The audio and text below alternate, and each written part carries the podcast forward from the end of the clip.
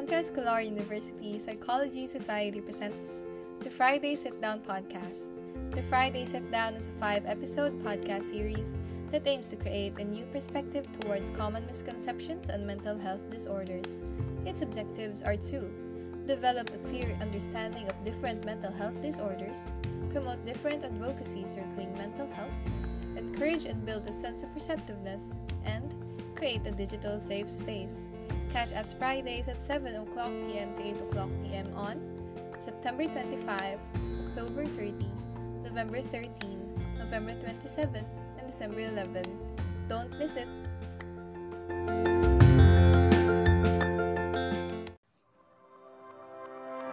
Good evening, everyone, and welcome to CU Psychology Society's first ever podcast series entitled The Friday Sit Down with the theme of gaining headway on common psychological misconceptions. This episode of the Friday Sit Down is co presented by the following Far Eastern University Psychology Society, De La Salle Araneta University Psychology Society, National Teachers College Psychological Society, Our Lady of Fatima University Antipolo Psych Organization, University of Perpetual Health System Delta, Calamba Psychology Society, Psychology Society of Pamantasan ng Cabuyao, Don Honorio Ventura State University Psychology Society, and Polytechnic University of the Philippines Psychology Students Association. The Friday Sit Down aims to achieve the following. First, develop a of different mental health disorders. Second, promote different advocacy circling mental health. Third, encourage and build a sense of receptiveness among the listeners. And lastly, create a digital space. In this fourth episode, we will tackle something that we're all a little familiar with. To our listeners, this episode is about substance abuse disorder, or for short, SAD. My name is Julia Daniela A. Bautista, and I will be your host for tonight. You know what to do. Go plug in your earphones, grab your favorite go to snack, and find a comfortable spot. It's time to listen to registered specialists talk about different mental health disorders that we, as future psychologists, need to keep note. Before anything else, I would like to welcome Ms. Jill Marich Emmanuel D. Santos from BS Psychology 2A to introduce our guest for this evening. Good evening to our listeners. It is my honor and privilege to introduce to you our distinguished guest for tonight, who will be able to help us debunk common misconceptions on substance abuse disorder. Our guest speaker is an alumnus of University of Santo Tomas Manila, where in 2012 he graduated with a bachelor's degree of science in nursing and in 2017, he graduated with a degree of doctor in medicine. As a student, he had been a representative of the university in various national and international conferences, such as in the Harvard Project for Asia and Internal Relations Asia Conference, where his team had won first place for the case study competition under the Health and Social Policy panel. In 2018, he was awarded as an outstanding intern during his postgraduate internship at Jose R. Reyes Memorial Hospital. The year after, he was selected to become a member of the Technical Working Group of the Department of Health Strategic Plan for Mental Health. He worked as a research associate on health financing and health information system projects in the Alliance for Improvement of Health Outcomes Incorporated. Recently, he started teaching as a professor of community and public health at the Far Eastern University. Currently, he works for the mental health of the people deprived of liberty in the Future Bridging Leaders program of the Asian Institute Management Team Energy Center for Bridging Leadership. He is also currently serving as a public health and mental health consultant for the Institute for Politics and Governance, which is a non organization that works for institutionalized harm reduction efforts for people who use drugs in local government units. Our speaker is the youth champion for SDG 3 good health and well-being of the 2030 project, a registered nurse, a licensed medical doctor in the Republic of the Philippines, and the founder and national chairperson of the Youth for Mental Health Coalition Incorporated, which is an NGO composed of youth advocates who work towards improving the Philippine mental health situation. I would like to welcome Mr. Raymond John S. Nagit. Hello, hello everyone. Good evening to all of the listeners. And uh, of course, I'd like to thank the CEU Psychological Society for inviting me uh, in this podcast. And uh, I'm very pleased no, to, to share with you some insights with regard to substance use. Of course, magdi-disclaimer lang ako ah, na hindi ako psychiatrist. I'm not an expert in terms of substance use. But um, mainly my work deals with working with communities so that harm reduction uh, approaches are actually institutionalized no, uh, with regard to substance abuse disorders. So we're I'm actually very much looking forward dito sa conversation natin this uh, this uh, evening and uh, we're actually excited no to to uh, no, to to share with you some of the lessons that I'm hearing sa community level. Welcome to the Friday Sit Down, Dr. RJ. Thank you for coming on this episode to dive into some substance abuse disorder. If I may, how are you doing po in this pandemic, especially when when recently there was a super typhoon po? Oo nga eh, nag, nagpatong-patong yung mga crisis that we're facing. Um, a bit of a challenge lang nung, nung sa start ng pandemic. I've had uh, challenges in terms of sleeping. Pero I'm doing better now. I'm exercising more. I'm more deliberate in terms of taking care of myself. And of course, yung, yung importance of community um, grabe, hindi ko talaga ma-overemphasize ngayon. Kasi nga, um, kahit na naka-physical distancing mode pa rin tayo, minsan, yung simpleng um, pakikipagkausap lang sa ibang mga tao, napakalaking tulong talaga. Yes po. So, grabe po talaga yung ngayon, no? Parang, ano na, hindi na makontrol yung mga bagay-bagay. Um, to, to start off to, for tonight po, what is substance abuse disorder and how is it developed? And there will be follow-up questions po as we go on po. Yeah. Um, first of all, I'd like to emphasize that when we talk about substance abuse disorders, this is actually part of mental health. No? Hindi siya criminal issue, hindi siya um, justice uh, issue. No? So we have to understand and frame it as something that is health related so that the interventions that we will do are also health, no? yung, yung approaches natin sa kanila.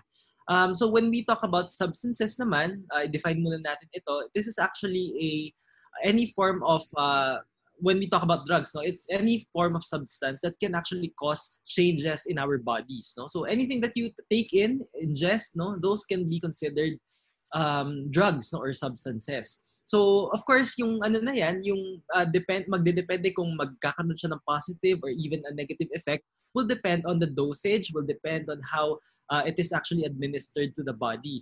So, syempre, meron tayong mga ilang konsepto rin na kailangan linawin before we delve into the substance abuse disorder. Kasi nga, pag pinag-usapan natin yung mental health, lagi natin siyang na-associate with something very negative, no? Lagi siyang disorders lagi.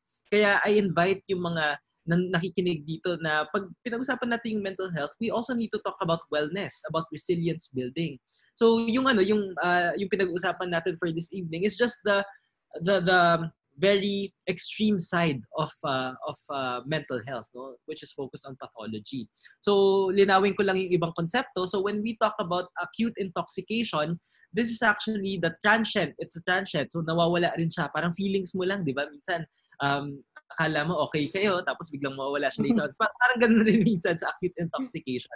So it's a transient condition uh, following an intake of a psychoactive substance. So this results in, um, of course, challenges in terms of consciousness, pwedeng magkaroon ng changes in terms of cognition, perception, affect, or even behavior. So ito, uh, pag acute intoxication, this does not mean automatically magiging dependent na yung tao dun sa substance na yan. Kasi yan yung isa sa mga misconceptions. Eh. And I think one of the challenges also on why we approach the substance abuse problem in the Philippines very differently. Kasi pag uh, dito sa Pilipinas, pag nasabi na, okay, nag-positive ka sa urine test ng drugs, regardless of how many times you use it, you're already considered as a person with uh, substance abuse problems. No? So which is in fact hindi totoo. No? So there are a lot of people na recreationally using drugs or ginamit lang yan for, for a one time tapos nagiging ano na sila, no? na, nababrand na sila as people with substance use disorder. So later on,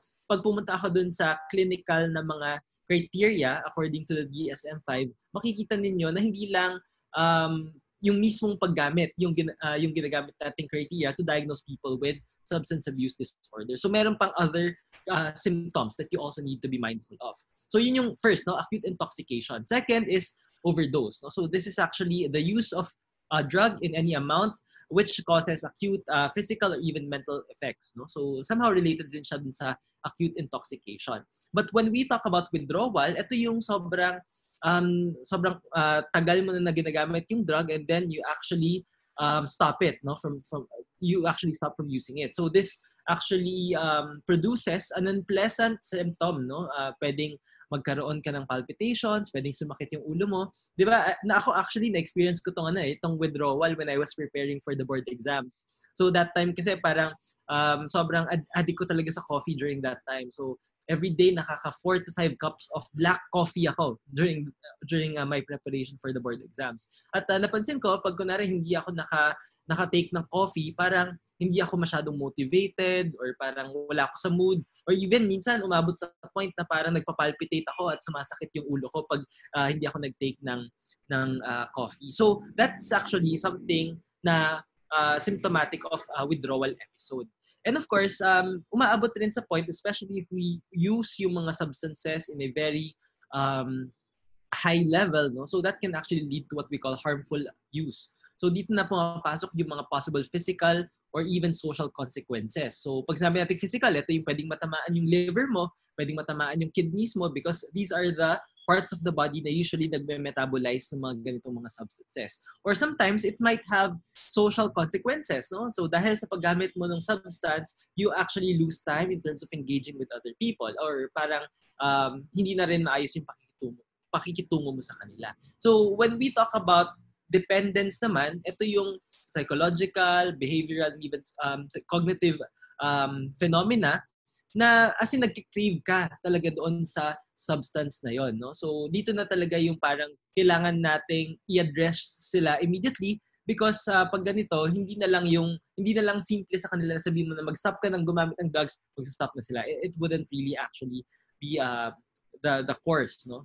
Um so uh, when we go to the DSM so they would define substance use disorders as uh, consisting of these 11 different criteria. So number one, um, you're taking the substance in larger amounts or for longer than you're meant to. So for example, um, um, initially, t- uh, tinitake mo lang siya once a day. Tapos later on, parang hindi mo na mapigilan, no? Parang um, tinitake mo na siya for one week. So those can actually be uh, symptoms na hindi na lang siya yung normal recreational use of drugs but a pathology already.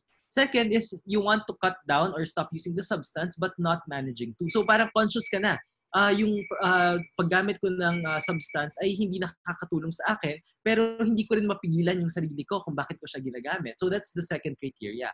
Third is spending a lot of time getting, using, or recovering from use of the substance. So ito yung isa sa mga narinig ko sa mga communities eh. Parang when you engage with them, sasabihin nila sa'yo, ah, ako, pumunta pa ako sa kabila at kabilang barangay para lang ano uh, kumuha ng substance na yon. So they ha- they go out of their way to actually um, uh, procure those substances. And syempre, yung sinasabi ko kanina, cravings so, and urges to use the substance. So ito yung something na hindi nila makontrol at certain times. So one of the main goals of therapy talaga is to restore that sense of um, control no dun sa person na kaya nilang i-manage yung mga ganong mga urges. And then fifth is not managing what you do at work, home, or school because of the substance abuse problem. So dito naapektuhan na yung activities of daily living natin kung tawagin.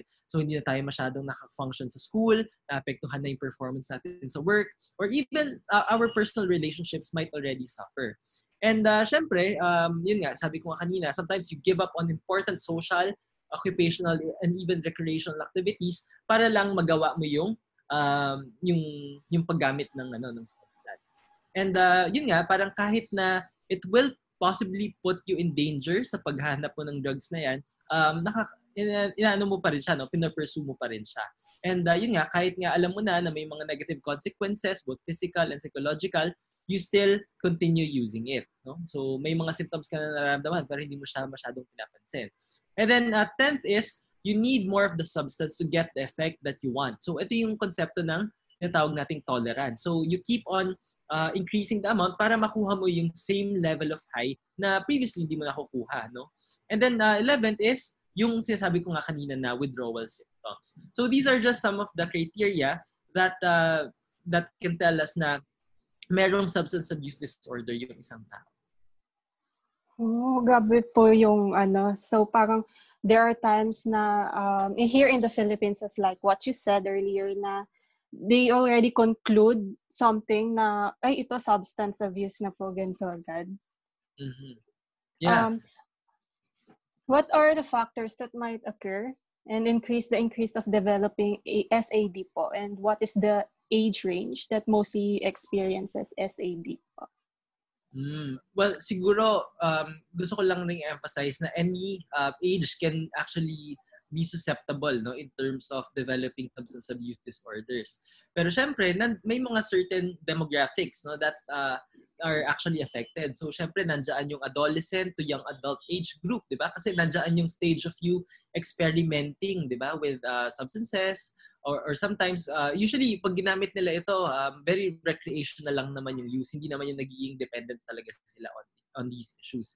And then, of course, nandiyan yung mga people who experience extreme life events. No? So, for example, nagkaroon ng tragic loss, nagkaroon ng problem with regard to their business, um, namatayan ng family member. No? So, those can actually be um, reasons on why people uh, use yung uh, substances. No? So, ilan lang yan sa mga um, mga reasons or, or one of their coping mechanisms to to manage their problems. And then of course, nandiyan yung mga people who have very poor impulse control, no? So actually malaking factor talaga ang impulse control pag pinag-usapan natin yung substance use disorders kasi nga majority of the people naman who use substances do not use it uh, in a harmful way, no? So ibig sabihin hindi 'yon nakakaapekto sa ibang mga tao. So ito yung mga tinatawag nating non-problematic uh, substance uh, users.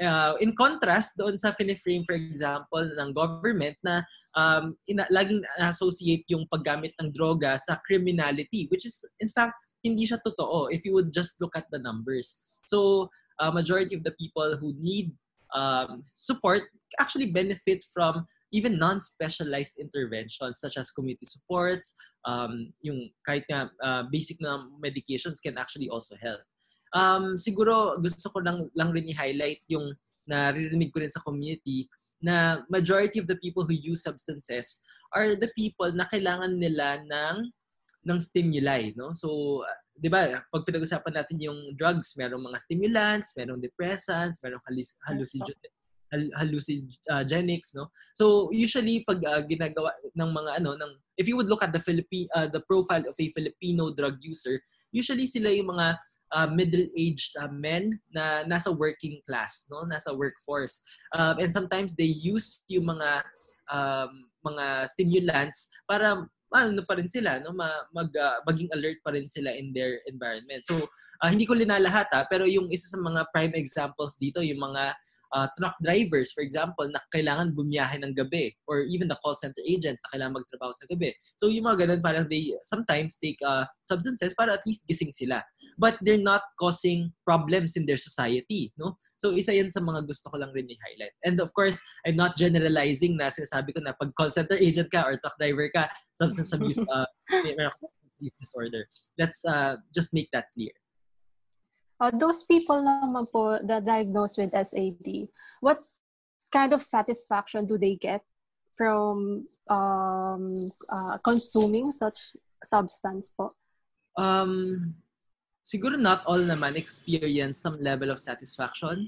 Some of them use these substances to numb their feelings. No? So merong siguro initial elation, merong initial happiness that comes from it, merong initial na parang hype up sa'yo, no? Pero later on, parang um, ma-realize mo rin na it's not something constant, no? So it's something that is fleeting also. So siguro, yung, yung um, I wouldn't term it as benefits, pero yung mga um, things that they get out of uh, using substances is number one is alertness. Di ba? Yung nasabi ko nga kanina, yung mga kailangan magtrabaho, uh, mas nagigising sila pag gumagamit yes. sa substances. Second is that it might actually provide an escape from uh, their day-to-day concerns or their problems. So parang ano siya, I, I see it as a way of coping. Um, although hindi ganun ka-healthy yung coping mechanisms na ito because it might lead to dependency later on. And then yun nga, yung sabi ko kanina na initial elation and happiness or euphoria kung tawagin, pero later on, hindi rin siya magiging ganun ka-sustainable.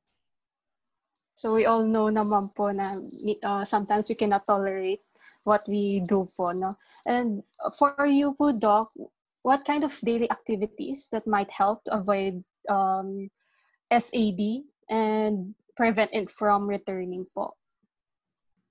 Um, siguro dito ko na rin gusto ipasok yung concept of harm reduction which uh, we have been trying to introduce sa uh, sa communities natin. Although one of the challenges in pushing for harm reduction in the Philippines is that hindi ganun ka ka-favorable yung policy environment natin. So um, kung titignan ninyo, yung substance use is still very much criminalized. Um, gumam- mahuli ka lang na gumamit ng certain, um, mahuli ka lang na may hawak na, na substance, you're already uh, charged sometimes with use as well as um, pushing ng drugs. No? So yan yung mga nasa RA 9165. At uh, minsan wala talagang masyadong um, hindi ganun ka-clear no yung yung mga mechanisms on how they would charge you at uh, minsan pag gumamit ka ng drugs no um, of course depende yan dun sa amount no so pag kunwari hindi ganun karami yung na ano sa iyo uh, nahuli sa iyo I, I do not remember lang yung yung limit pero merong cut off yan na pag less than the cut off um, yun yung mag-undergo ka ng community-based drug rehab. Pero pag mas mataas na doon, then ano ka na, no? Um, uh, makukulong ka na. Or pag sa second time mo na, na pag sa second time ka na nahuli na gumamit ng drugs or nag-positive dun sa urine test, makukulong ka na. So, ilan lang yan sa mga um, reasons on why sa tingin ko hindi rin talaga nag-work yung harm reduction right, right now. Mm. Um, right now kasi 'di ba parang meron tayong um, seemingly zero tolerance approach when we uh, use drugs, 'di ba? So parang sinabi, okay, um, nahuli ka na na gumagamit ang droga sasabihin sa'yo na, okay, stop mo na yan, hindi ka nagagamit ng droga. Pero we all know na hindi ganun yung um, yung yung approach because yung mga cravings, yung mga uh, yung yung mga urges mo, hindi naman ganun kadali mawawala. Yan. And of course, pag inalis mo agad yung substance, yung sinasabi ko sa inyo kaninang withdrawal symptoms might actually happen. Kaya minsan um, bumabalik rin talaga yung mga tao dun sa paggamit ng drugs. So, the concept of harm reduction is that um, it actually um, uh, addresses no yung yung uh, mga very punitive approaches to uh, problematic drug use. So we acknowledge that in every person there's inherent dignity and there's uh, a certain sense of humanity dun sa tao na should be um, kumbaga harness no para at least ma-link sila to dun sa appropriate and public health oriented approaches. So sa ibang bansa kasi nag-start to sa sa Portuguese no. So nagkaroon sila nag Portugal pala. Nung sa Portugal nagkaroon sila ng uh, drug problem doon sa sa Europe during that time. Ito yung parang ano um, nagkaroon sila ng sobrang daming people na gumagamit ng drugs. And one of the things that they did is that they tried to limit yung paggam yung mga problematic things that might arise dun sa paggamit ng drugs but not necessarily directly addressing yung decreasing or, or uh, goaling na na pababain yung mga people who use drugs in their communities. So what they did is that they decriminalized substance use.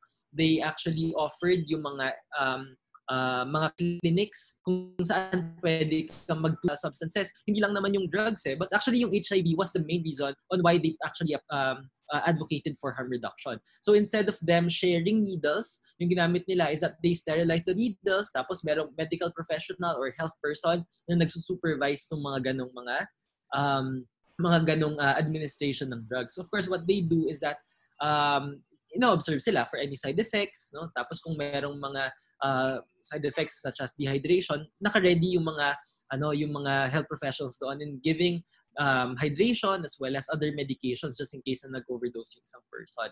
So yun, napansin nila na bumaba yung gumagamit ng drugs later on at uh, na- napatay rin yung tinatawag nating black market. No? Kasi the more that you criminalize drugs, uh, the more na itatago ng mga tao yung paggamit nila ng substance. And I think that is more problematic kasi yung nangyayari ngayon, pag hindi puro yung ginagamit na substance, minsan dyan nag-arise yung mga different um, um, negative side effects eh, di ba? So instead of you uh, just minding kung ano yung effect ng isang drug, minsan hinahaluan niya ng iba-ibang mga um, substances. Um, hindi ko lang maalala pero dito yata yung sa shabu, hinahaluan nila ng chalk, di ba? So meron ring poisoning component that might arise because of those kinds of um, uh, unregulated practices. That's why uh, yung yung position ko talaga personally is to decriminalize substance use uh, and also regulate yung yung sale ng ng drugs so that as ano natin no alam na natin kung ano yung um, um, approach natin. Um I remember nung ano nung kailan ba yun? Last year we visited yung uh, isang place sa Indonesia no? So sa Indonesia meron silang mga community-based drug rehab programs diyan and what's uh, surprising is that yung mga um, centers na ito are not led by doctors and nurses and other health professionals. They're led by people who actually benefited from the program. So yung mga centers nila, they call it they brand it as an organization. Tapos yung president nila, yun yung nagano nag-recover dati sa sa paggamit ng um ng ng substances in their area. Of course, they still have yung mga very punitive approaches, very conservative pa rin naman kasi sa Indonesia.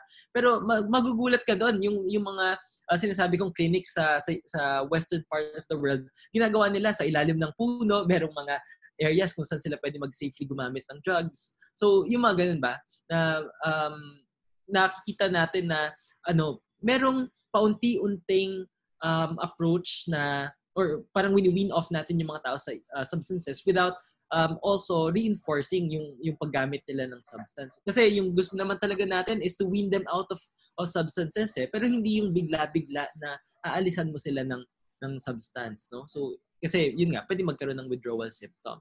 So again, I'd like to emphasize the the uh, the concept of reframing how we see relapse kasi minsan pag uh, nakita natin na gumamit ulit ng droga si si person A, parang failure na failure na natin tinitignan yan. Pero I think it's important for us to learn how to process, no? Kung paano natin ina-approach 'yon.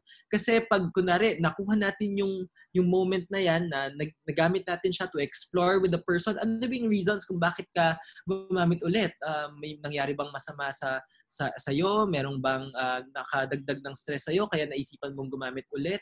So, yung mga ganun, uh, we can actually work with them to map out ways on how to prevent it from occurring next time. So, parang mas pinagtitibay natin yung will ng person at yung resolve ng person to be well pag hindi natin sila down just in case that they relapse. Pero sa Pilipinas, pag nag-relapse ka, after the the community-based drug rehab, makukulong ka na, 'di ba? So, uh, merong disjunct doon sa science as well as how we're approaching it in the Philippines. And uh, of course, I'd like to also emphasize the importance of addressing the the the main reasons why people use drugs, 'di ba? So nandiyan yung socio-economic factors, nandiyan yung uh, relationships with other people, nandiyan yung mga mental health problems na sometimes yan yung uh, yan yung rin nagko-cause ng mga paggamit ng drugs eh.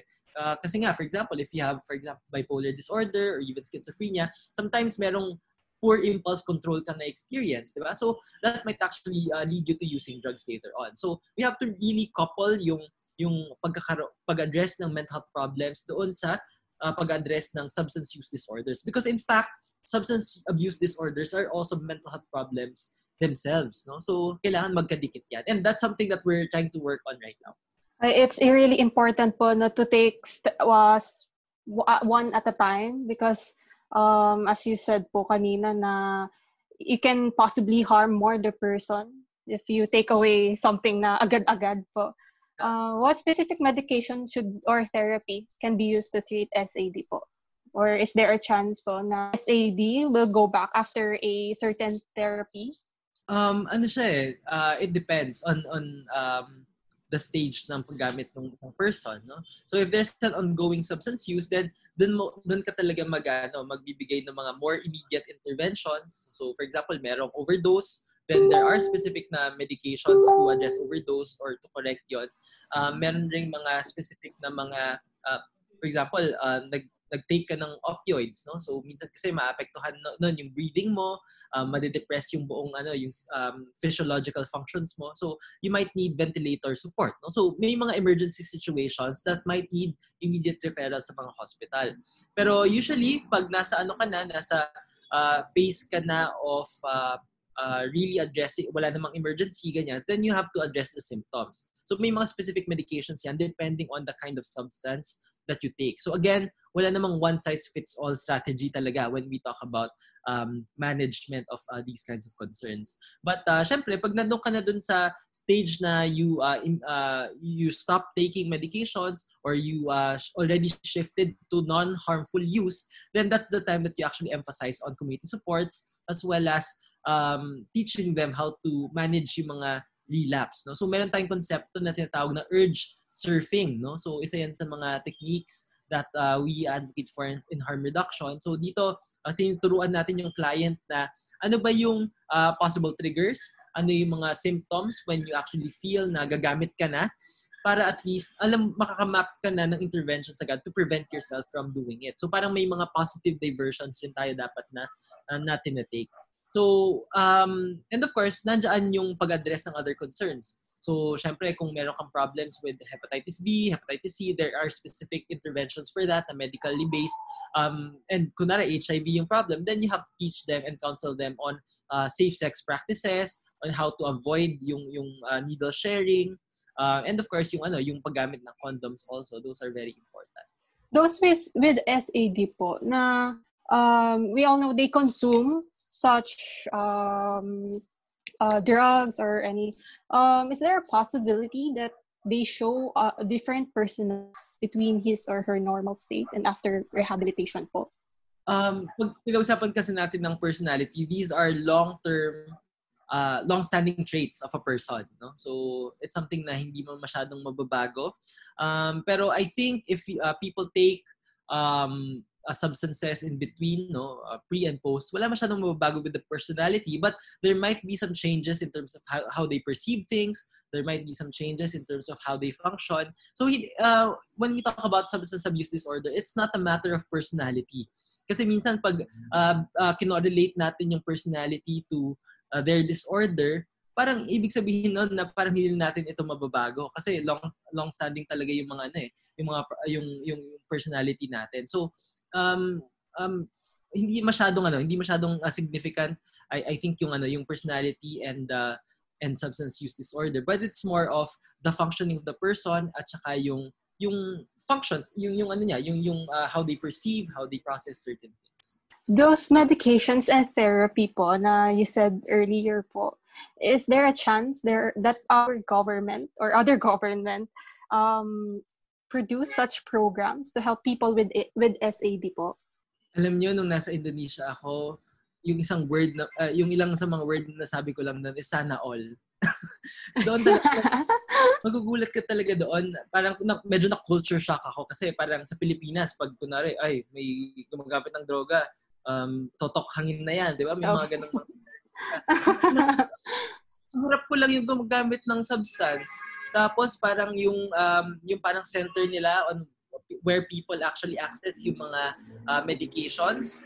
Katabi lang ng health center. Actually nakadikit sa health center. And uh, what's more surprising is that uh, yung yung um, ginagamit nilang yung pag-wean off sa kanila yung paunti-unti na ano na pagbawas ng pagtake ng ng drugs it's actually computed by the person himself, no? So it's not directed by a health professional. Of course, may mga nag-supervise, pero sila mismo yung nag-identify ng goals and outcomes of treatment at naging sustainable siya because the person actually um, parang develops that agency over their own health concern. Hindi siya parang very uh, doctor-centered or uh, professional-centered. So, yung mga ganun, sana mag, maging ganun yung um, programs natin sa government.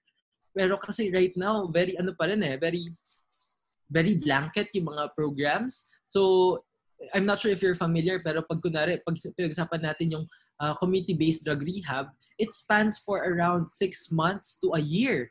So imagine kung isang beses ka lang tumikim ng marijuana, for example, mag-undergo ka ng community-based drug rehab for six months just for just for one one ano one one um, instance of taking that drug hindi ka naman dependent on the uh, pers- uh, on the drug, hindi ka naman nagkaroon ng withdrawal symptoms, 'di ba? So kailangan natin siguro paigtingin rin on how we actually individualize yung treatment plans natin no when we uh, deal with people with mental health problems. At uh, syempre nandiyan rin yung what kind of drug rehabilitation program that we run. Um, I've been hearing na merong mga um, mga drug rehabilitation program na nagsasabi na, okay, magsimba ka lang o kaya uh, mag, manood ka ng pre-recorded na anti-drug uh, video that they developed. So, yung mga ganun ba, parang nagiging challenge pa rin siya. And um, I think it would also help if you can uh, talk about how to link them to social supports. Kasi nga, if uh, the basic needs of the people are not met, yung pangkabuhayan nila hindi na-address, then it, yung, yung substance use uh, problem, it wouldn't really be solved at hindi rin maging successful yung community-based drug rehab. So, I know of a barangay na nagaano sila, no? nagbibigay sila ng um, seed money for the person to start their own business. No? So, pwedeng ganun yung gawin natin. Kasi minsan may mga barangay rin naman na nag uh, nagla-livelihood program kuno pero yung tinuturo sa kanila is ano uh, weaving, yung, yung things na hindi nila masyadong magagamit. So we, we also need to um, really work with the people with uh, substance use disorders para matukoy ano ba yung pangangailangan ninyo? Ano ba yung mga things na sa tingin nyo nakakatulong sa inyo at hindi yung very top-down na, na mga approaches. And siguro lastly, we need to also reframe how we see people who use drugs because stigma is still very real. Not everyone will be open into attending our sessions kasi nga yung stigma ba na nagsabi ka sa ano sa sa barangay na meron kang uh, substance problem um, ang hirap na gawin nun, no? And uh, minsan, madadagdag ka pa rin dun sa drug list kung tawagin. At ang hirap kaya madelist dun sa drug list ng PNP. So, isa yan sa mga uh, policy challenges which I think uh, should be addressed at the national level. Ah, meron Once again, pa. sana all po. That's all. Meron pa pala. Uh, um, um, kasi now, um, marrying yung, yung idea ng mental health and substance abuse. So ngayon, and this is also included dun sa Philippine Mental Health Laws, RA 11036, na if you've uh, found positive for using substances, then um, you should be screened for mental health conditions. So isa yan sa mga paraan na nakita namin para at least hindi lahat ng mga gumagamit ng droga or found to be positive of drugs ay makukulong na lang, no? Basta-basta. So, pag kunwari, na-screen ka for you to have a mental problem, uh, maano ka talaga, marirefer ka sa isang mental health facility for you to be well before you actually um, are referred to to uh, to jails or even prison. So, uh, from the past years po, is, um, do you think that cases for SAD increases or decreases po? Why such po? I'm not sure kasi iba-iba rin yung numbers ng government eh. um, um, ang hirap magbatay, no? lalo na kung um, very stigmatized yung, yung concern. So we might not be addressing or knowing the exact uh, magnitude of the problem because hindi naman lahat maging open, nag, magsasabi na, oh, nag-try ako gumamit ng substance. So, syempre, may mga uh, people who wouldn't be comfortable in terms of doing that. Um, so, yun. So, um, I I wouldn't really uh, be uh, comfortable saying na nag-increase or decrease. Pero I think it should be a concern, no? Lalo na ngayon na um, na nasa bahay lang tayo, mataas yung impact sa mental health natin ng, ng pandemic and the typhoon. So probably people experience some form of distress. And sabi ko kanina, yung substances can be a, a coping mechanism of some people. And lastly po, Doc, how is it important for a person with SAD to have a support system? I think as as uh, as people who uh, work with people who use drugs, napaka-importante talaga ng support coming from their family. Kasi um, sabi ko nga, very stigmatized itong condition na ito and wala tayong masyadong malalapitan. And as long as hindi natin uh, nabibigay sa kanila na maraming mga gustong tumulong or mapaintindi sa kanila na ganun yung konsepto ay uh, hindi talaga natin sila ma, ma hindi natin ma-address yung paggamit nila ng substance. So it's important to have family members who will be supportive at varying stages of uh, of the person, no? So dun sa paggamit pa lang, pag-seek ng support, and then sa pag uh, pagpapanatili nung ano nila, no, nung um, hindi paggamit ng drugs, malaki yung yung support na binibigay ng family. And of course, nandoon din yung pagbibig, uh, paggamit ng psychosocial support to inform the person because sometimes hindi naman um, all the time na may kasamang doktor o kaya nurse yung yung person, 'di ba, na gumagamit ng substance. So baka kailangan nila na makakuha uh, ng also inputs from the family members who can reinforce yung sinasabi ng uh, health professional. Ayun, so those are just some of the uh, psychosocial supports. And sometimes um, yung isa sa mga in-explore namin ngayon is forming uh, support groups no among people who use drugs. Pero yun nga, dahil nagka-pandemic, medyo nagka-challenge kami in terms of doing it face-to-face. Thank you for that wonderful discussion po, Doc RJ. And it it really enlightened me po about SAD since um, I'd admit uh, before I went to ano, as a psychology student, uh, I'm one of those people now when you see uh, an individual who consuming such substance, ay, bato, addict ka, ganun po. Um, and now, I think it's time to hear from our listeners. Earlier this week, we sent out a link for our PsyQs where anyone can send in their questions for our guests to clarify regarding common misconceptions on SAD. Let's start with let's start with number one, OLFU, Quezon City. Their question is po, what can you say with the current situation of drug abuse? Marami akong gusto sabihin. At uh, partly, ano, um, nasabi ko na rin kanina na we're not actually addressing the drug problem based on science. We're not addressing it based on empiric evidence.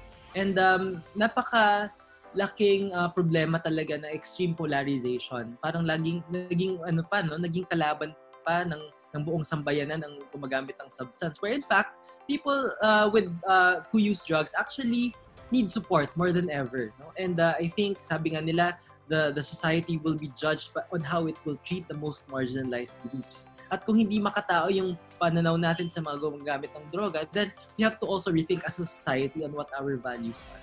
Thank you po, sir. Uh, second question, the same from OLFU Quezon City. How this disorder is still stigmatized in our country? Um, it's stigmatized because um, mental health in general is stigmatized. No? So if you would look at the history of yes, mental health, it actually came from a very dark past. Ang daming mga human rights violations nangyari before, ang daming arbitrariness in terms of diagnosing people with mental health problems. Even um, mental health was weaponized against a certain group, no? So if you would recall yung sa Nazi regime, di ba?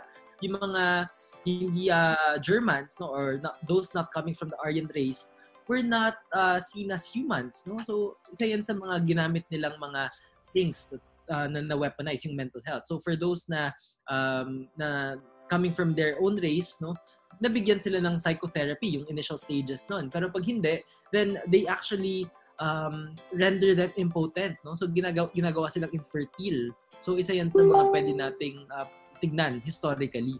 Pangalawa is because of the um, because of the tide of populism also happening at a global level. So, of course, if you have leaders who are strong men, uh, isa sa mga lagi nilang ginagawa is to point a specific group or a specific person na kaaway ng ng bansa, no? So, uh, this time, anong, anong early uh, days ng ano ng, ng administration, it was pointing out to the people who use drugs, and then later on, it became the the activists, and then later on, it became the media. So yung mga ganun ba na um, it adds to the polarization of of uh, the the institutions that we have. And right now hindi lang naman demokrasya yung online eh. It's also the lives of people who use drugs. So yun nga parang we have to really rethink as a society kung ano ba yung binavalue talaga natin. Especially kung ganun. And sometimes, siguro ano rin siya, no? Um, um, it's the lack of education and, it's the lack of us working people uh, it's the lack of us really immersing with the communities. Because pag kunare hindi mo naman wala ka namang kakilala gumagamit ng droga madaling paniwalaan yung ano eh yung ah criminal ito kaya delikado itong taong ito. Pero if you get to know them uh, you, you put faces doon sa mga pinag-uusapan nating mga uh, uh, people who use drugs then mas madali sa atin mag uh, nung, nung tinatawag natin empathy for other people. So, siguro important rin talaga na makausap natin sila, makita natin sila bilang tao, at mangyayari lang yan if we continue to share spaces with them.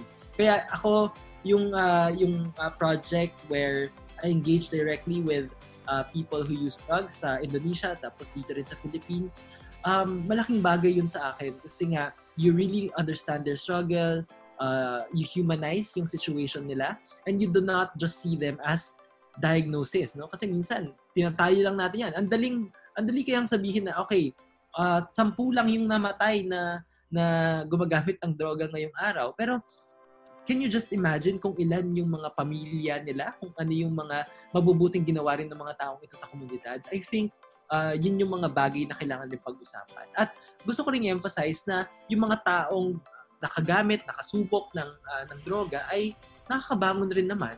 Similar to to uh, any other mental health condition na hindi natatapos yung kwento natin just because of using a certain substance.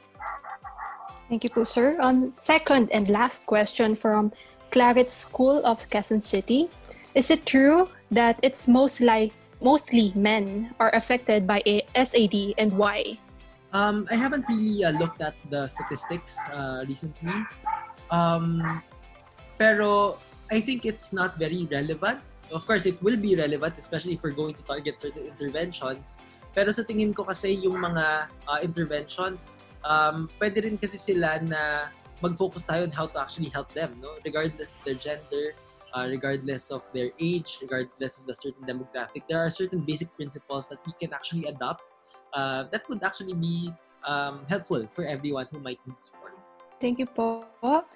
That ends our PsyCUs for today's episode. We hope tonight's episode has brought awareness on how we should properly approach those with SAD. And now, we would like to award our guest speaker, Dr. RJ Nagrit, a certificate for this program. This certificate of recognition is presented to Dr. Raymond John S. Nagit for sharing his expertise as a guest speaker in episode 4, Diving into SAD of CEU Psychology Society's podcast series entitled The Friday Sit Down, with the theme of Gaining Headway on Common Psychological Misconception, given this 26th day of November in the year 2020. Thank you so much, Doc RJ. Before we conclude this episode, I would like to call on the Assistant Treasurer of the CU Psychology Society, Mr. Ronan Eilish Ruben P. Cuenca. Good evening to each and everyone listening to this episode. In behalf of our organization and overall chairperson of this event, I would like to say thank you to our guest speaker tonight, Dr. RJ, for sharing his ideas and knowledge about substance abuse disorder. I would also like to thank all the committees. This episode would not be successful without your presence. I hope everyone learned a lot from tonight's episode and were able to understand SAD's common misconceptions, how it progresses, the treatment one undergoes, and the risks that come when the disorder is left unattended. I would also like to mention again and give our gratitude to all of our partners. This episode is co-presented by Far Eastern University Psychology Society, De La Salle Araneta University Psychology Society, National Teachers College Psychological Society, our Lady of Fatima University Antipolo Psych Organization, University of Perpetual Help System Delta Calamba Psychology Society, Psychology Society of Pamantasan ng Kabuyaw, Don Honorio Ventura State University Psychology Society, and Polytechnic University of the Philippines Psychology Students Association. Thank you, and we hope to see you on December 11 for the fifth and final episode of the Friday Sit Down.